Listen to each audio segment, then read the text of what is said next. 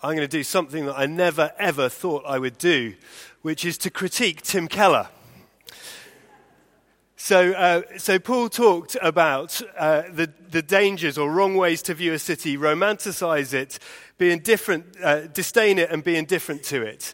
I want to add one more, which is that we can become so fearful and so enamored by the size and the scale of the issue that we think we can do nothing.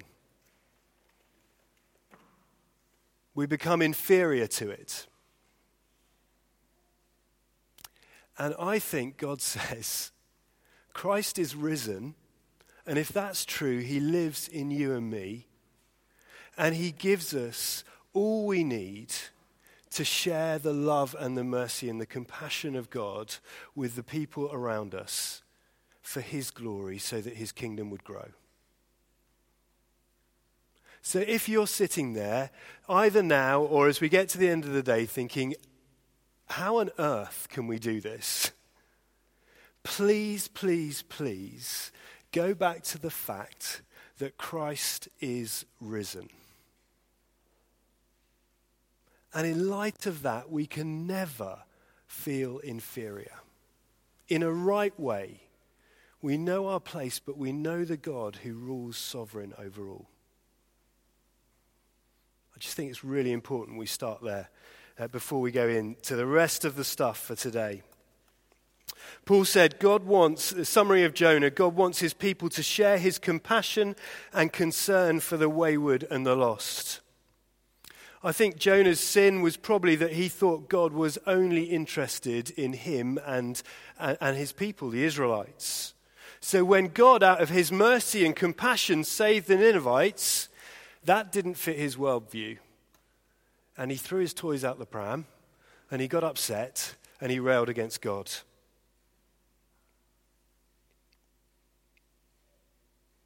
God longs for every person that he's created to be in relationship with him. And that's what we're about here on this Vision Day. Yes, we need to remember that salvation comes from the Lord. But God wants us, each of us, to be in relationship with him. It's an exciting day we, as we give thanks for the, the completion of the Jubilee Project. In both building and finances, we get the opportunity to thank God for his generosity, uh, to be thankful and to celebrate together, but also to look forward to what God has for us in the next chapter of life at Saint Andrews. Where are we going to put our energies and our resources? How are we going to be church together? Today is a chance to corporately help shape our direction under God as we seek him for our life together in this community, in this place, at this time. Through the day, I want to achieve three things. I want us to begin to understand what we're talking about when it comes to vision. Understand. Secondly, I want there to be the opportunity to explore some of this, explore it together. And thirdly, I want us all to know how we can be involved. Understand, e- explore, and be involved. If you're only here for the service today, then my hope and prayer is that you'll begin that journey of understanding. As I sort of speak about some of the things that have been on my heart. But if you're around this afternoon and over lunch, then there'll also be the opportunity to explore it together and think about how we might be involved. So this part of our time together is about understanding. It's about beginning to understand what I think God is saying to us for this next chapter. So I wanted an opportunity to talk through my, my thinking on vision and to lay out where I think we might be going in the next few years. I know that there's considerable debate over whether a church should even have a vision. Um, surely we should just be following Jesus. And to some extent, I concur with that. But one of the things that was said repeatedly to me when I arrived was that after the Jubilee Project, it's felt a little bit as though we could fall into a church without purpose, without clarity and without vision. And I think vision gives the direction, the clarity to enable people to say, yes, I'm in, and I know what I'm in for. Because there are plenty of churches around Oxford and you don't need to be sitting here. So why is it that you're part of this community? As I was thinking about that, I thought there are lots of reasons why you shouldn't come to Saint Andrews. I know that sounds like a strange place to begin, but I want to start there because I think it gets us thinking about why we do come to Saint Andrews. You see, first of all, it's likely that there's another church that you can invest in and be part of, which is ge- geographically closer to your home than this one. Secondly, this is a rich part of Oxford, and you might do better to invest your finances and time in a poorer area. Thirdly, there are so many people here that if you left, then maybe nobody would notice. And your service might have a bigger impact where there's allegedly more need. Fourthly, there's such a diversity of worship styles and theology here at Saint Andrews that we're always going to be struggling to be united as one family, and we're never going to see explosive growth because we aren't focused enough on one particular worship style. Or fifthly, our parish here is so small that our impact can never really be great. I wonder if that chimes in with you. My guess is that at some point, one of those thoughts at least has gone through your mind. So despite those things, why do you come? It may be because of, of a particular friend, a ministry, uh, or an invitation that you've received. It may be because this is just what you do and it's become a habit. Or because of, I don't know, the youth or the children's work. It may be that you uh, like the preaching, or a particular style of worship. But I want to suggest that there are some brilliant reasons coming for coming to Saint Andrews that counter those reasons not to. And they come down to our strapline, which is this: growing God's family. Growing God's family. That's what this is about. That's what we're about here and further afield. For the sake of the world, we want to see God's family grow. Grow in depth, grow in number, and grow here at Saint Andrews and across North Oxford and way beyond. God calls his church into growth, and he calls his church as one body together. That's why in our differences, we're called to unity. And it's why we'll never be satisfied just with the people that we have here as much as we love them. We always need to be looking out, breaking through the physical and the metaphorical walls that separate us from our neighbours, so that God's love might be shown and so that his family might grow. Here at Saint Andrews, we defined a few years back our purpose together as this: to bring people in North Oxford and beyond into a life-changing relationship with Jesus Christ and with one another.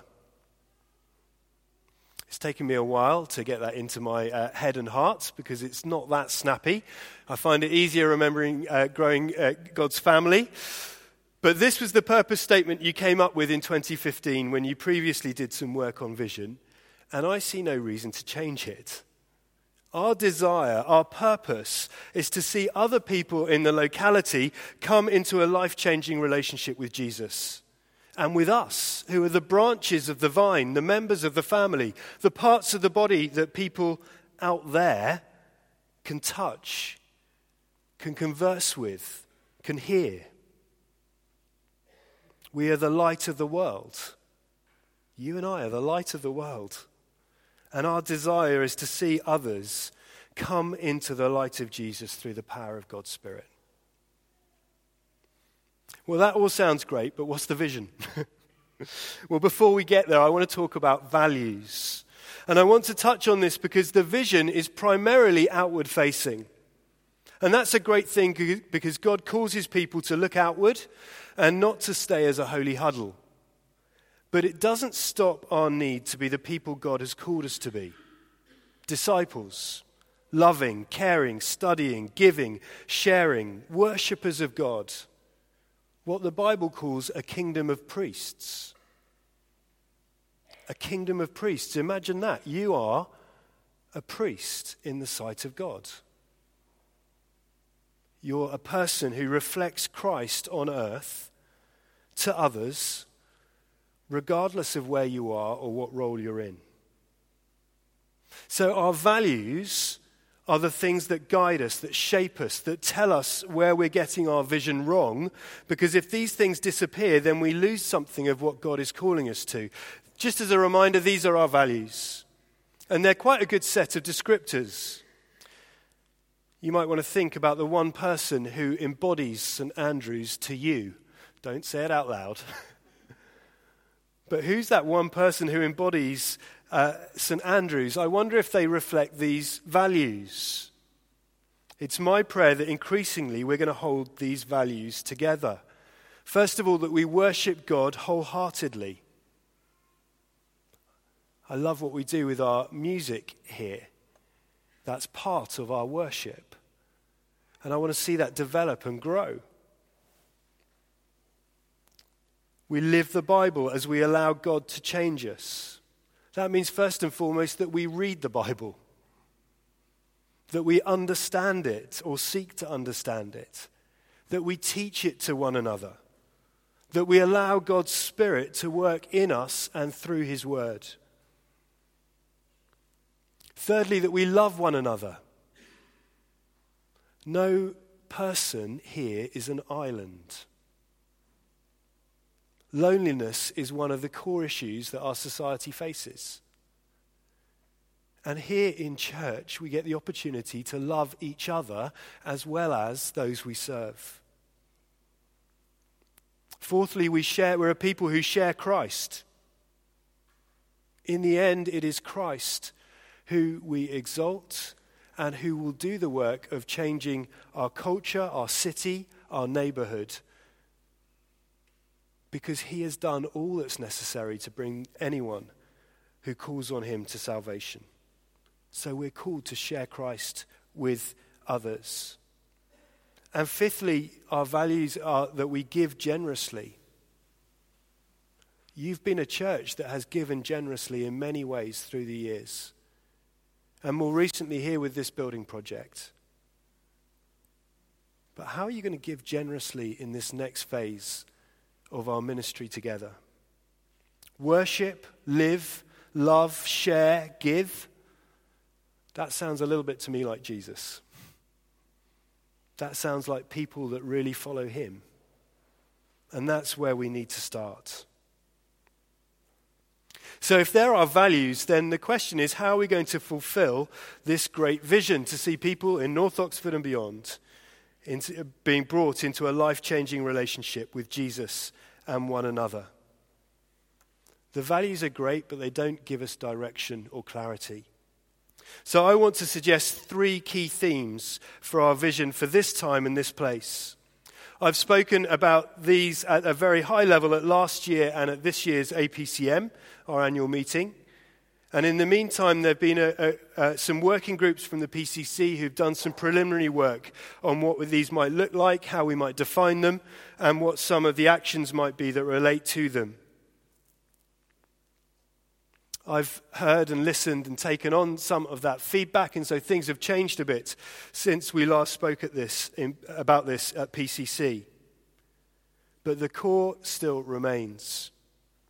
I want to see Saint Andrews as a place where everyone is accepted and welcomed, regardless of background. Whatever is going on in our lives, whatever struggles we face, where we live by God's truth and love. And that the church is the first point of call in the community for those that are in need, not the last. Where it's a source of joy and help, not a source of anger and frustration. I want to see Saint Andrews as a place where you feel as though you're able to invite your friends and neighbours, knowing that there are people here who care, who can share Christ's love in positive ways, and where we know that our lives are made whole through sharing Him together and encountering Him. And we're able to spur each other on in our faith, in our love and our good deeds. So three areas of vision. First of all, I think it's about transforming communities. These are the uh, these are the, the, the phrases that I've been mulling over and thinking about. What does it mean to transform communities? Well, at the heart of transform communities are transformed people.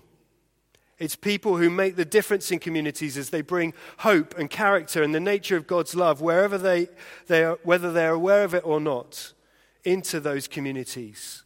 We, you and I, are his hands and feet on this earth.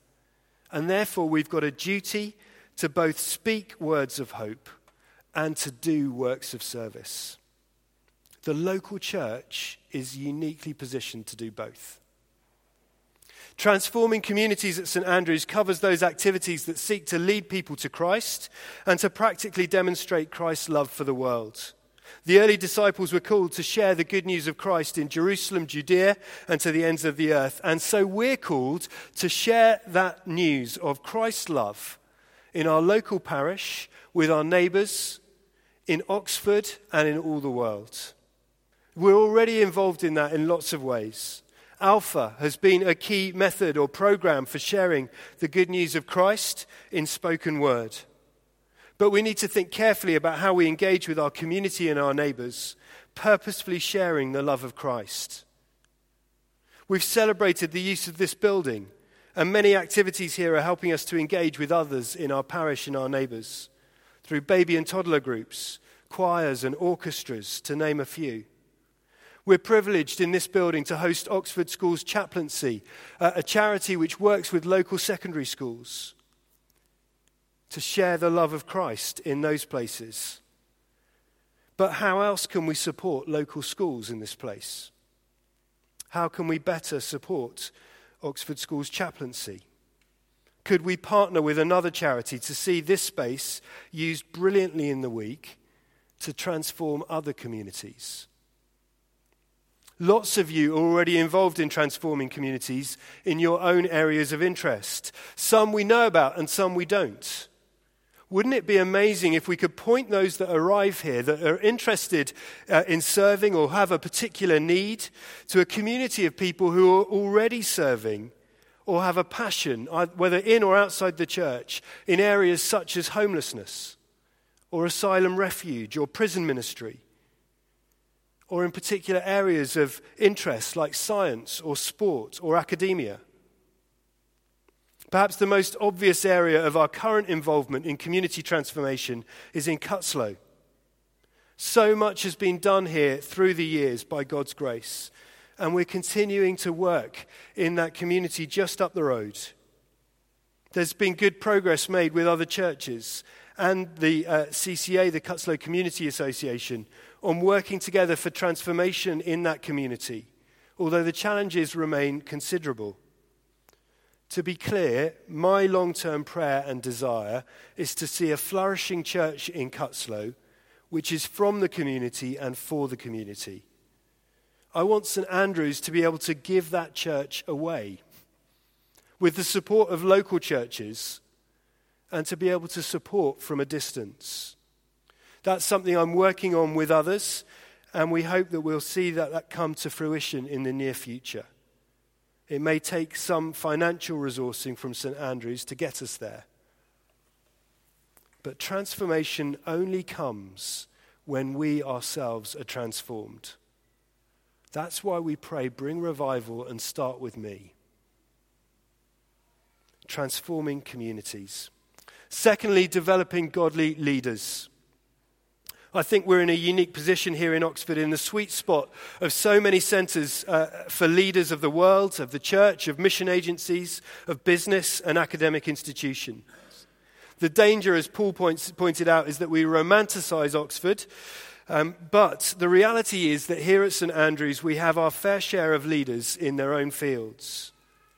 We need to be careful, as Paul reminded us, that we're not shaped by the city, but that we allow God to shape us and uh, and the city. The church has a role to not only identify and equip leaders for the church, but also to equip those who are already leaders in the outside world. And before you turn off and say, I'm not a leader, well, my definition of a leader is anyone who others choose to follow. And as a Christian, that means every one of you.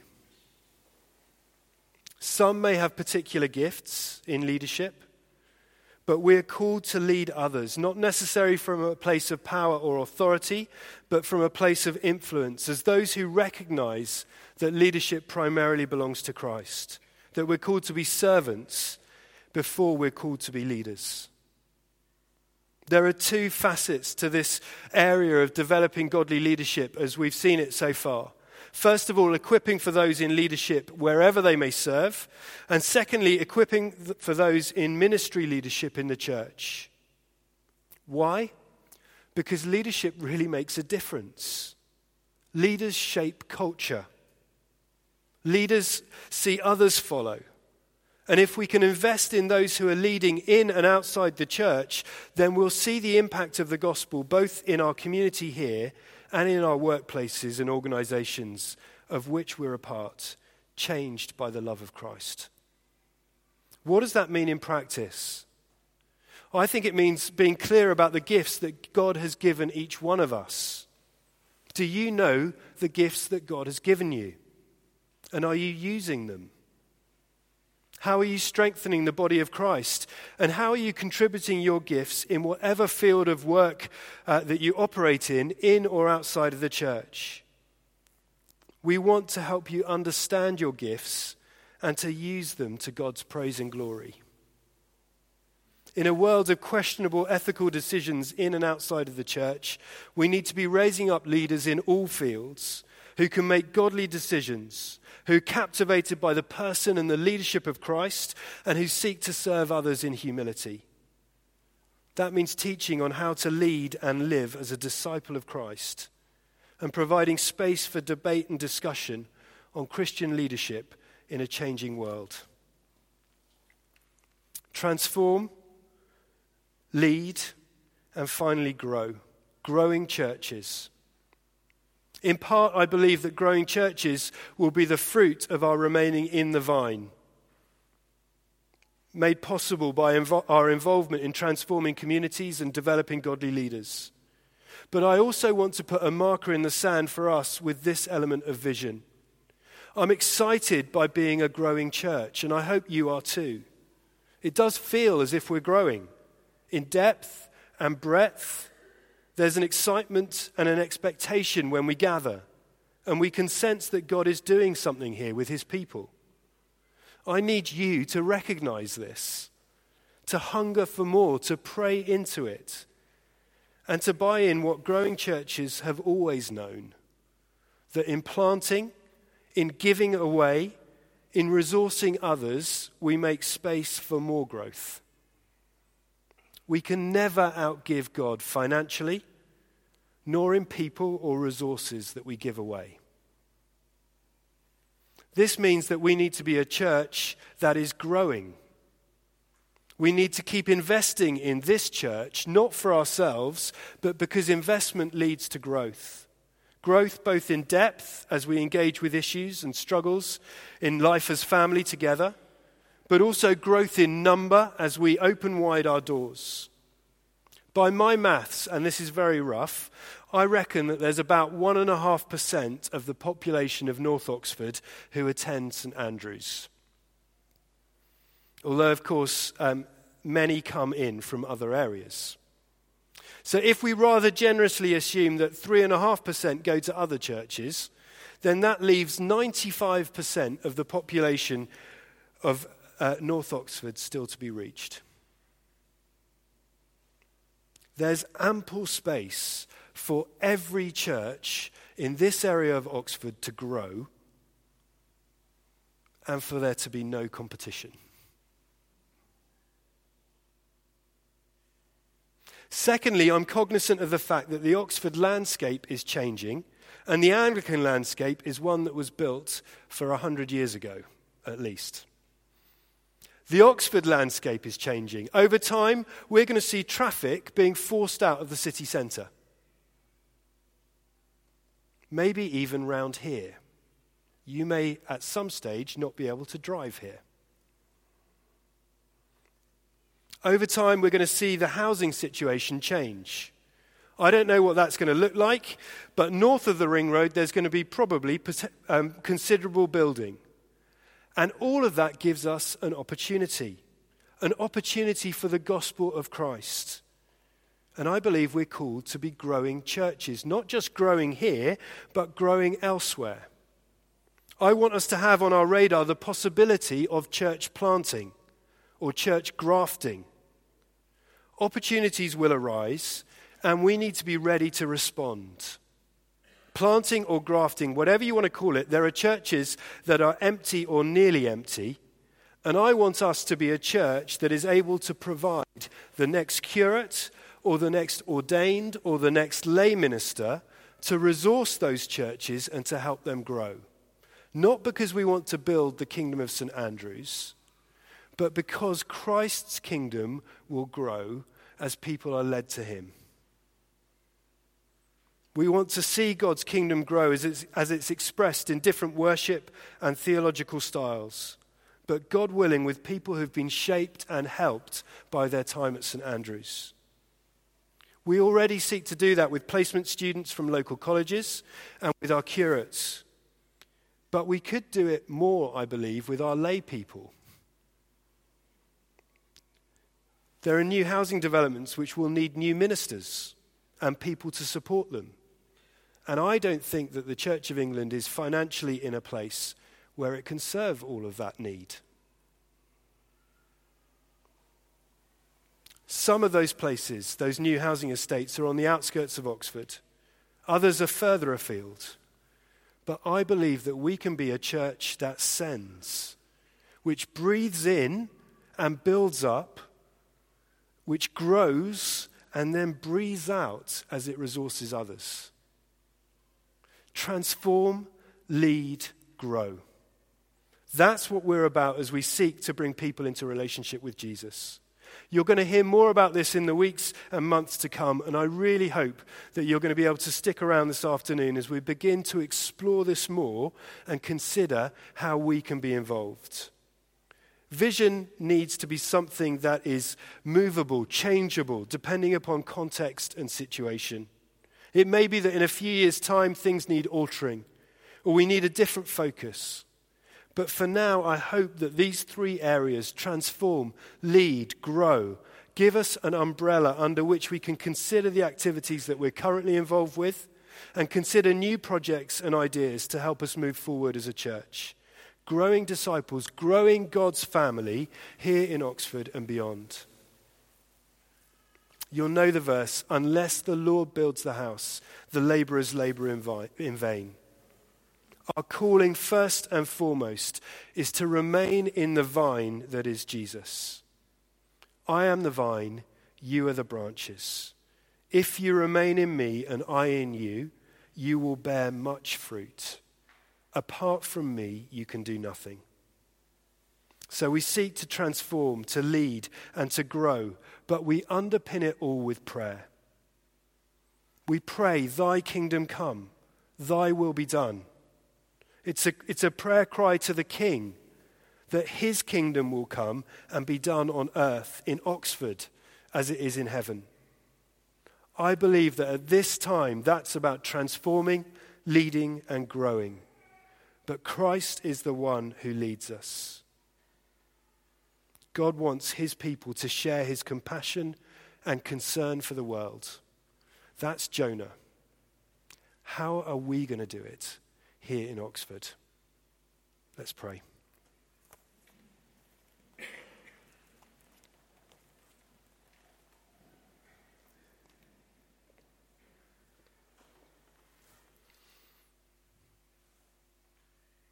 Lord Jesus, we thank you that you are head of the body, that you are king and sovereign over your church and your people.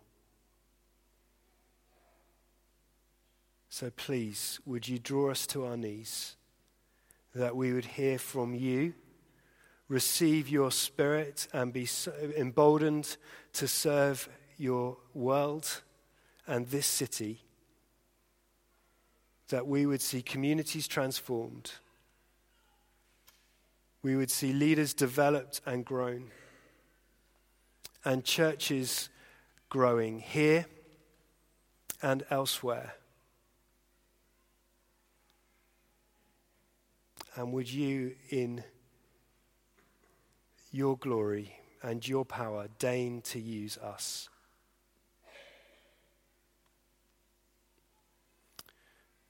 The church's uh, prayer for today brings this together beautifully.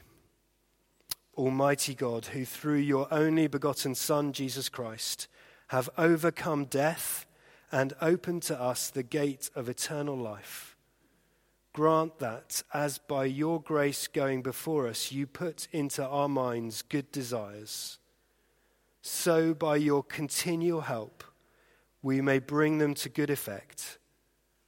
Through Jesus Christ, our risen Lord, who's alive and reigns with you in the unity of the Holy Spirit, one God, now and forever. Amen.